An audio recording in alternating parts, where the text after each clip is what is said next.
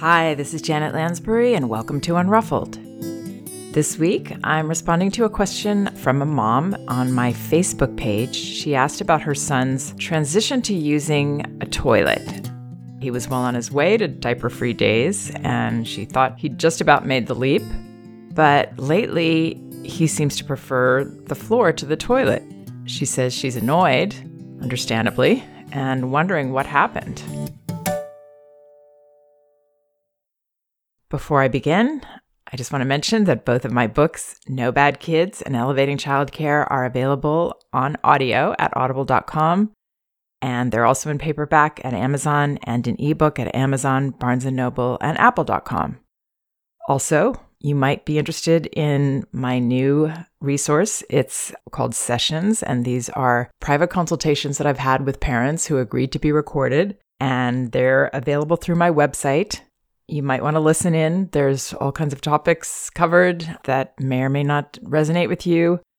You can go to my website, and there's on the top toolbar, it says sessions. And if you click on that, you will see all the descriptions of the different consultations, and um, you can download them separately or as a set uh, for a discounted price. So please check them out. Many parents have told me they're finding them helpful, so I'm thankful for that. Okay, here's the question I received on my Facebook page. I'm annoyed and hope someone can help. We've been letting our almost three year old son come to using the toilet naturally and at his own pace. He went two to three weeks without wearing a diaper except at night and had no accidents. However, for the past few days, he started peeing in his underwear or on the floor, even a couple feet away from the toilet. He's even done it while nude, so it's not like he couldn't get undressed in time. What's most confusing to me, though, is that he has no accidents out and about, even if we're out all day.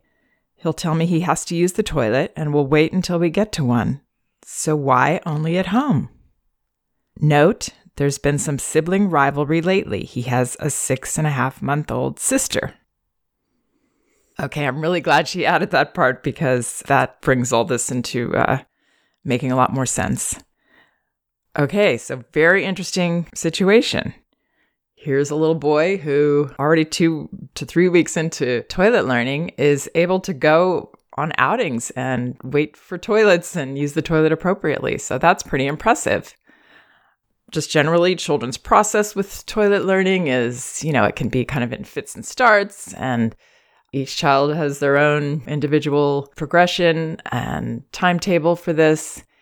And when there are things like a new baby or some other big transition going on, then oftentimes they maybe slip back a little bit because they're just overwhelmed with other things.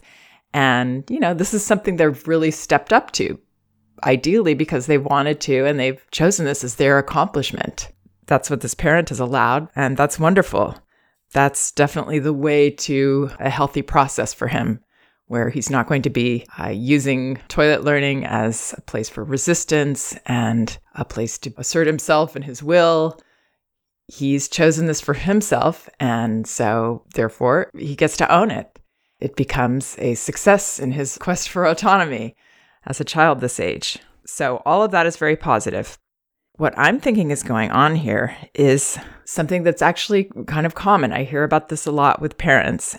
It's a kind of protest, a statement that, you know, is very deliberate in action. You know, the fact that he's walking towards the toilet and then he's peeing on the floor, it's obviously deliberate, but the impulse to do it it's still an impulse that he doesn't understand. He doesn't know why do I want to do this, but I do.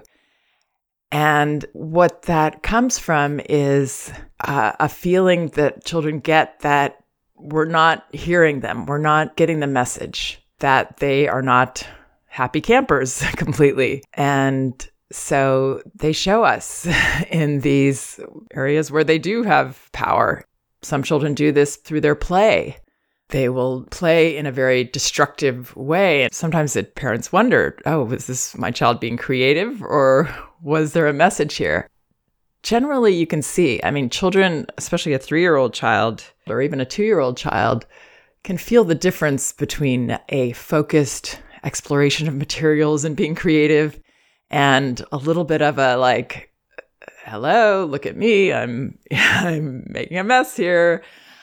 And it's important for us to see the difference because one of them is self directed, focused, productive play.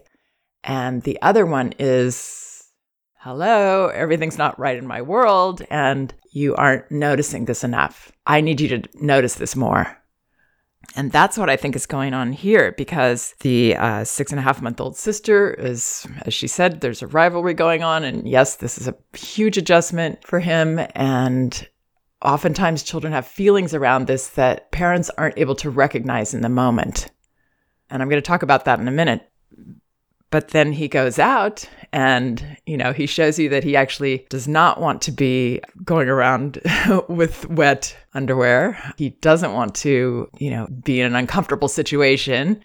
So he he is able to control it there.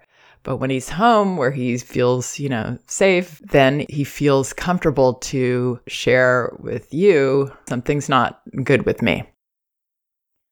Now, the way to help him with this and to help yourselves with this, because obviously you don't want this going on, is to, first of all, in the moment, notice it, but notice it from a place of curiosity and that you want to understand and that you want him to share that feeling with you, that feeling of wanting to, to pee somewhere other than the toilet you want to know that impulse. You want to understand where that's coming from.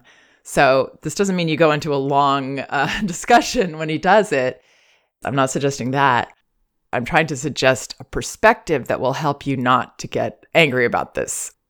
You know, our perspective is the key to managing our emotions around things and being able to handle them in a a way that's that's helpful so when you see that he's done something like this, or you hear about it, because children often will come tell you, "Oh, look! Oh, whoops! I look what I did," because they want us to see.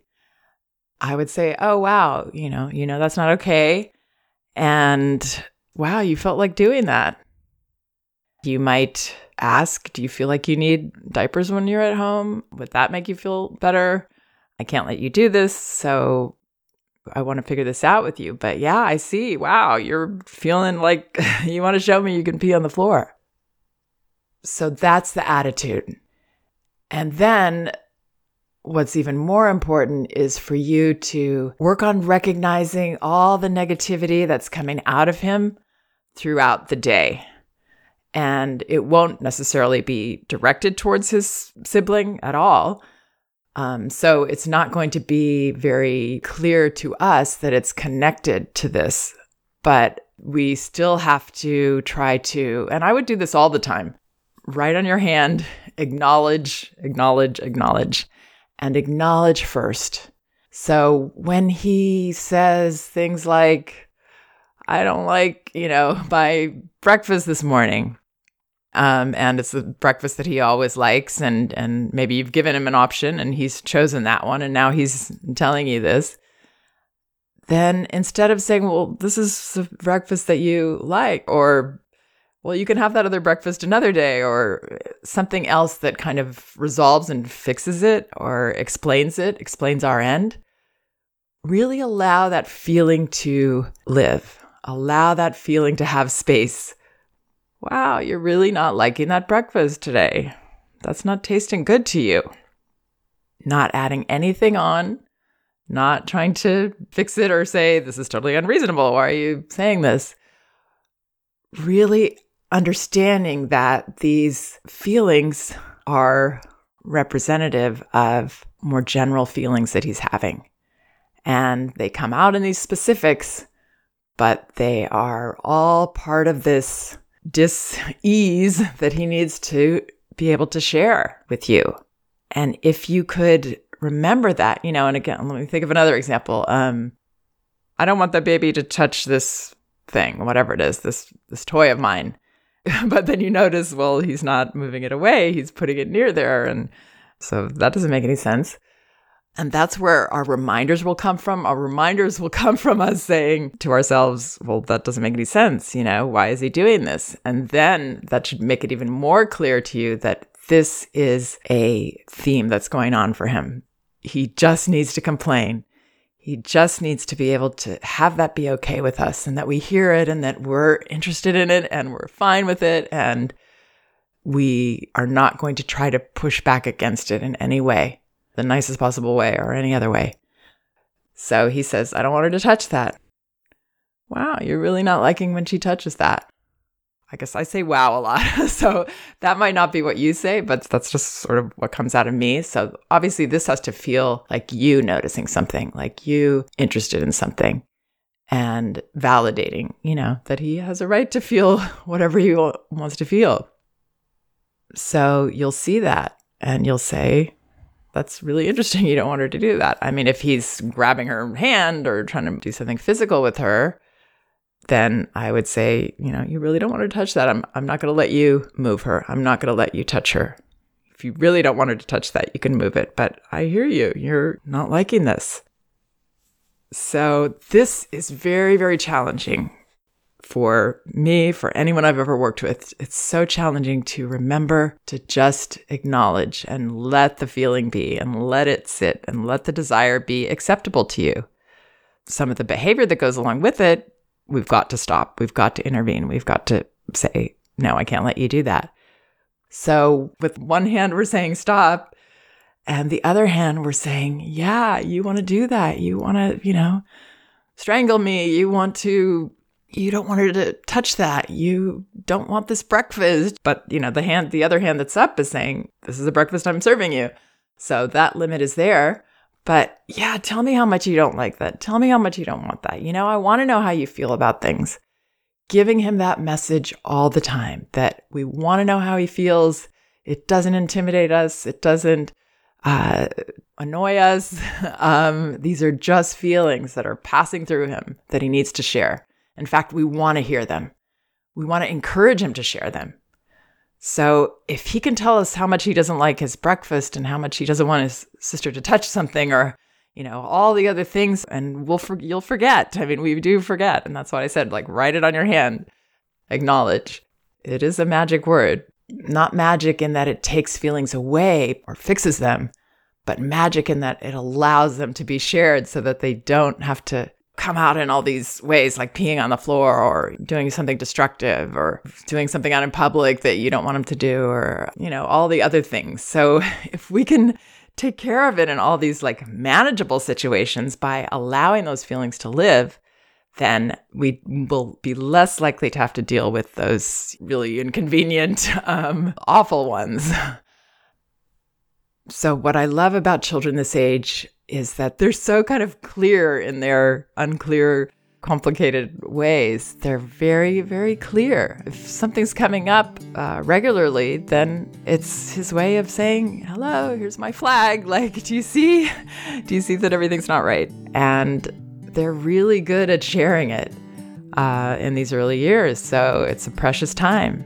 It gets more difficult for them later on, especially if they feel that they're not fully acceptable to us. So I hope this maybe sheds a little light on at least my perspective on this. And I do think that following this advice will, will help. And thank you so much for asking me about this. Please check out some of my other podcasts. They're on iTunes, SoundCloud, or Stitcher. And I've written a lot of articles on janetlansbury.com. And of course, if you want to read things condensed into easy chapters, then No Bad Kids and Elevating Childcare are my books. They're available on audio at audible.com and in paperback at Amazon and an ebook at Amazon, Barnes & Noble, and apple.com. Thanks so much for listening. We can do this.